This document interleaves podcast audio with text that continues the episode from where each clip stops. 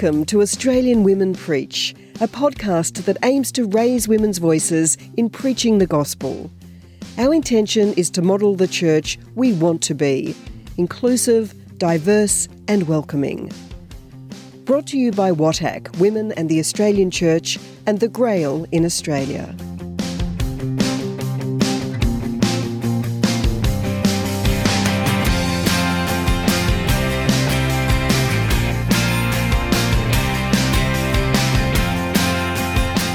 Erica Bernard is a Yawuru Kidja woman from the Kimberley.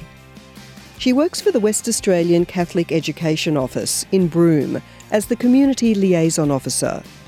Erica experiences and witnesses both her Aboriginal spirituality and her Catholic faith, and hopes to be a role model of holiness to her people. Nilawal Erica Bernard. Today, I'd like to pay my respects and acknowledge my old people and ancestors whose country I am standing on today, Yawuru country in Broome, Western Australia. Today, I'm reflecting on the Gospel of Mark, chapter 10, verses 35 to 42. Having been asked to contribute to this podcast, I started to reflect on how I interpreted this reading. Then I remembered a quote from one of our long serving Aboriginal deacons from the Catholic community of Wadeye in Northern Territory. I can't say his name just out of respect because he passed away not so long ago. But in one of his quotes, he says, When I read the Gospels, I read them as an Aboriginal. So many of the things Christ said and did and the way he lived make me think of the good things of our way of life Christ did not worry about material things. He looked on them as things that get in the way and make it hard to get to our true country. He was born in the countryside in a cave, like many of us, where we were born. He walked about just like us too, with nowhere to lay his head. He died with nothing on the cross. So many of our people die with nothing. He was strong on sharing, though. We do a lot of things like that. Of course, he went a little bit further. In the Eucharist, he shared himself as nobody else could. That's the end of his quote. Reflecting on James and John, I look at it from my community and my family and extended family point of view of James and John going to ask Jesus to grant them to sit at, at his right hand and other on the on the left hand. So they were like, I understood it as that's the high authority place. Like that's a very important place for two people to sit.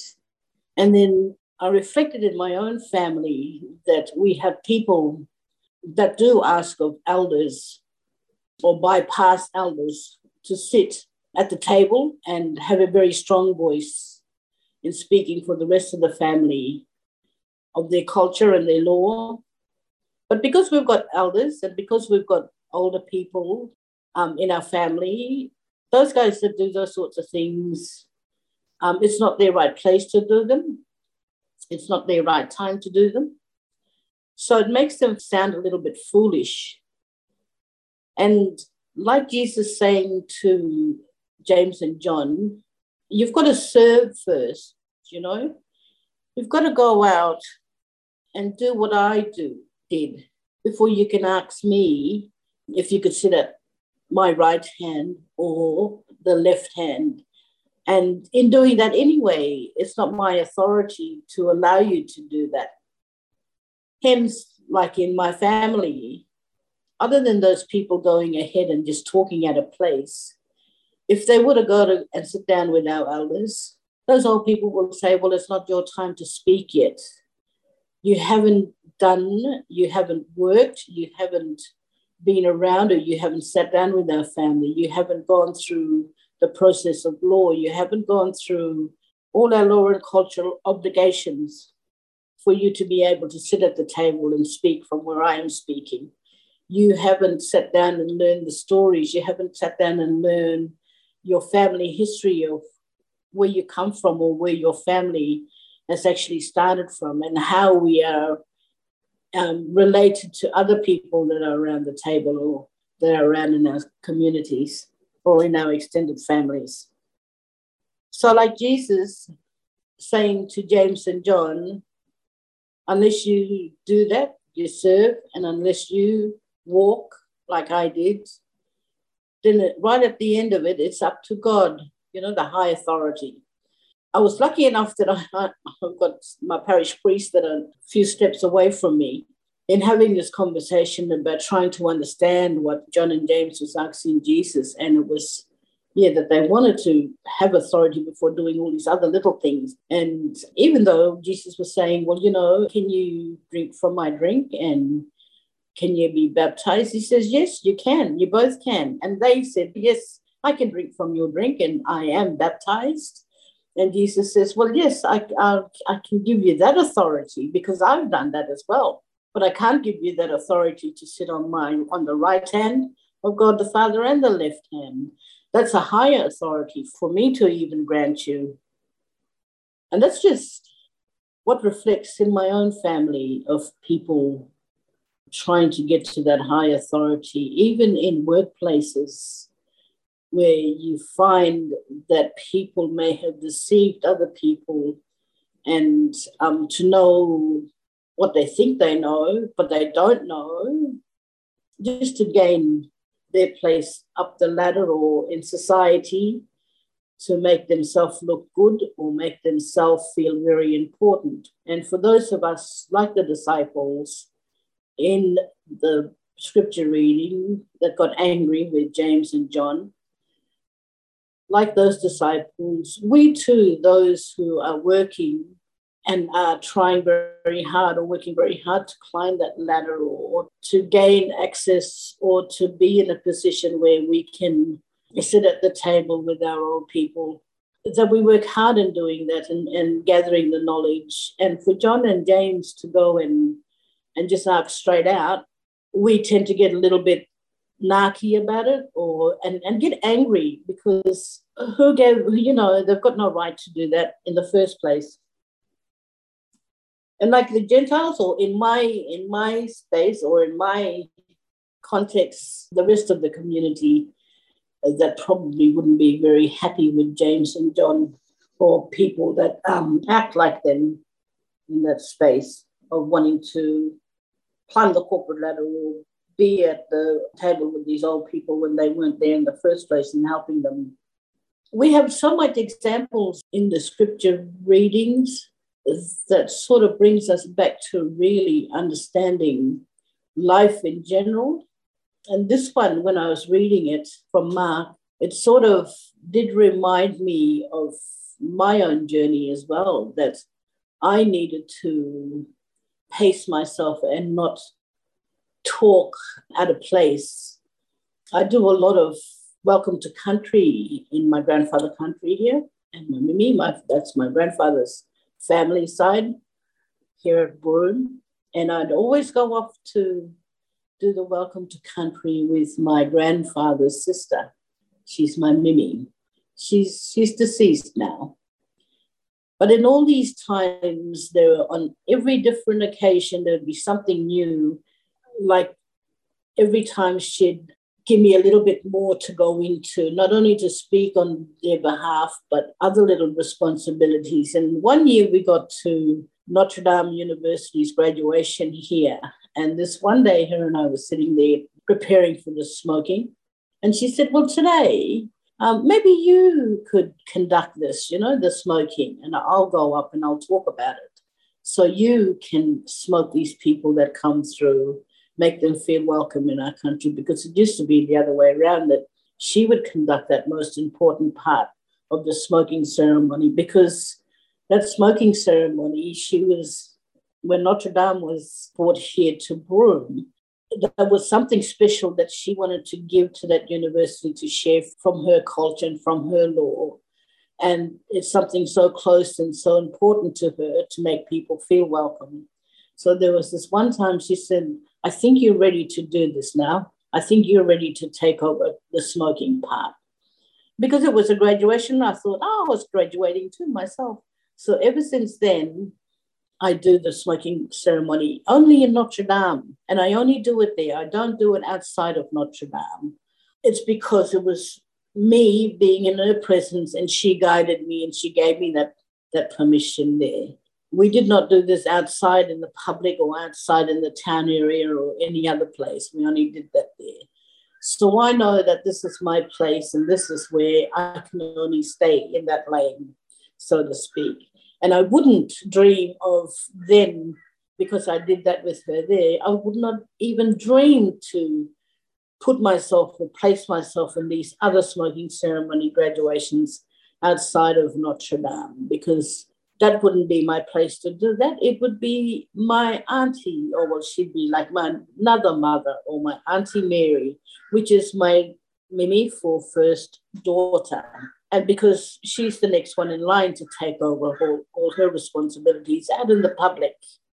And she does that very well. And she does that with um, teaching us as well. I'm sometimes there with her, but I don't do the talking and I don't conduct anything. She does all that and she teaches us how to do it.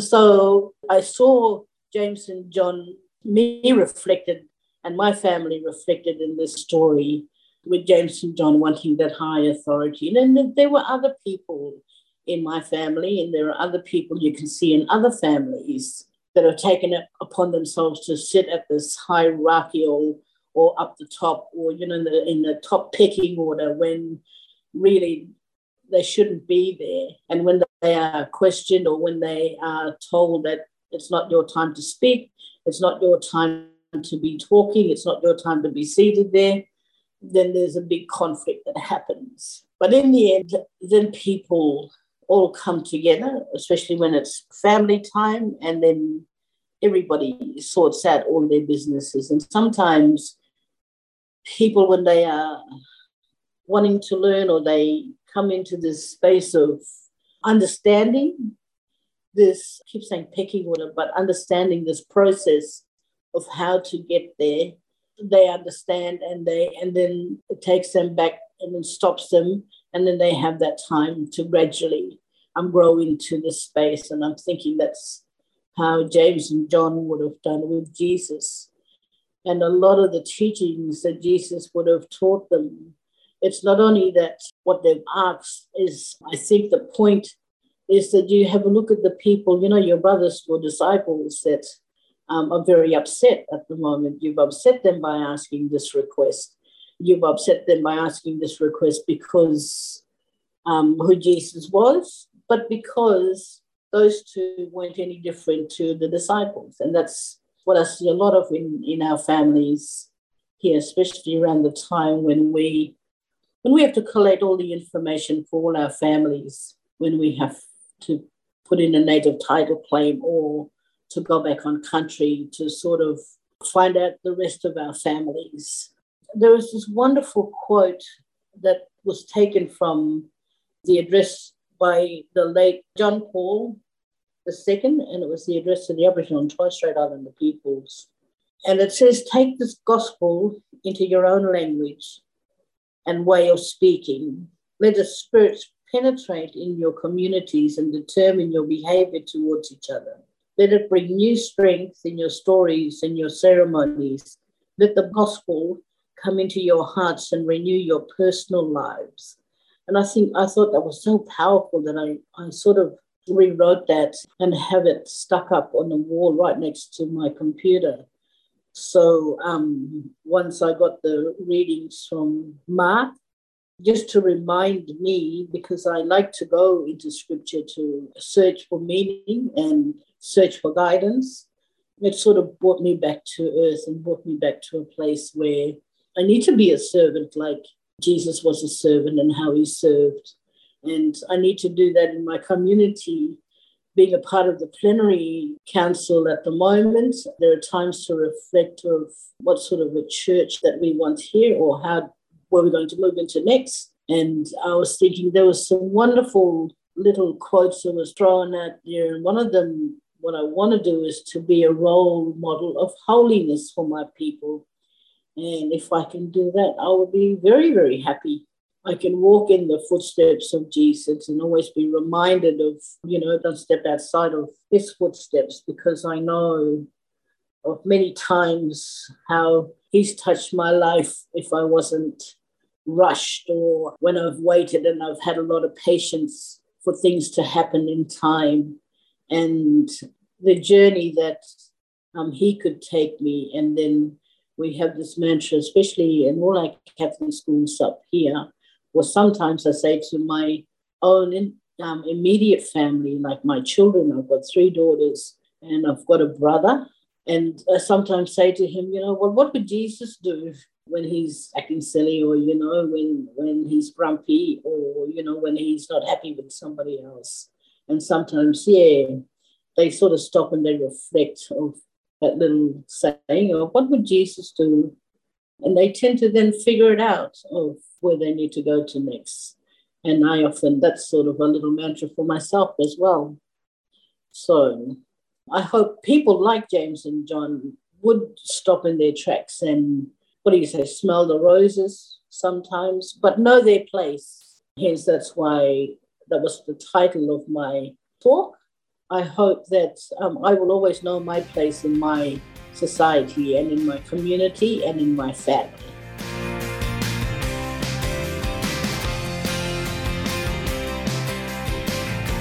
You have been listening to Australian Women Preach, brought to you by WATAC, Women in the Australian Church, and the Grail in Australia. You can find out more about WATAC at watac, W-A-T-A-C, .net.au and The Grail at grailaustralia.org.au. The music in this podcast is from the song Truth from the album Into Silence by songwriter, musician, theologian, and teacher Danielle Ann Lynch.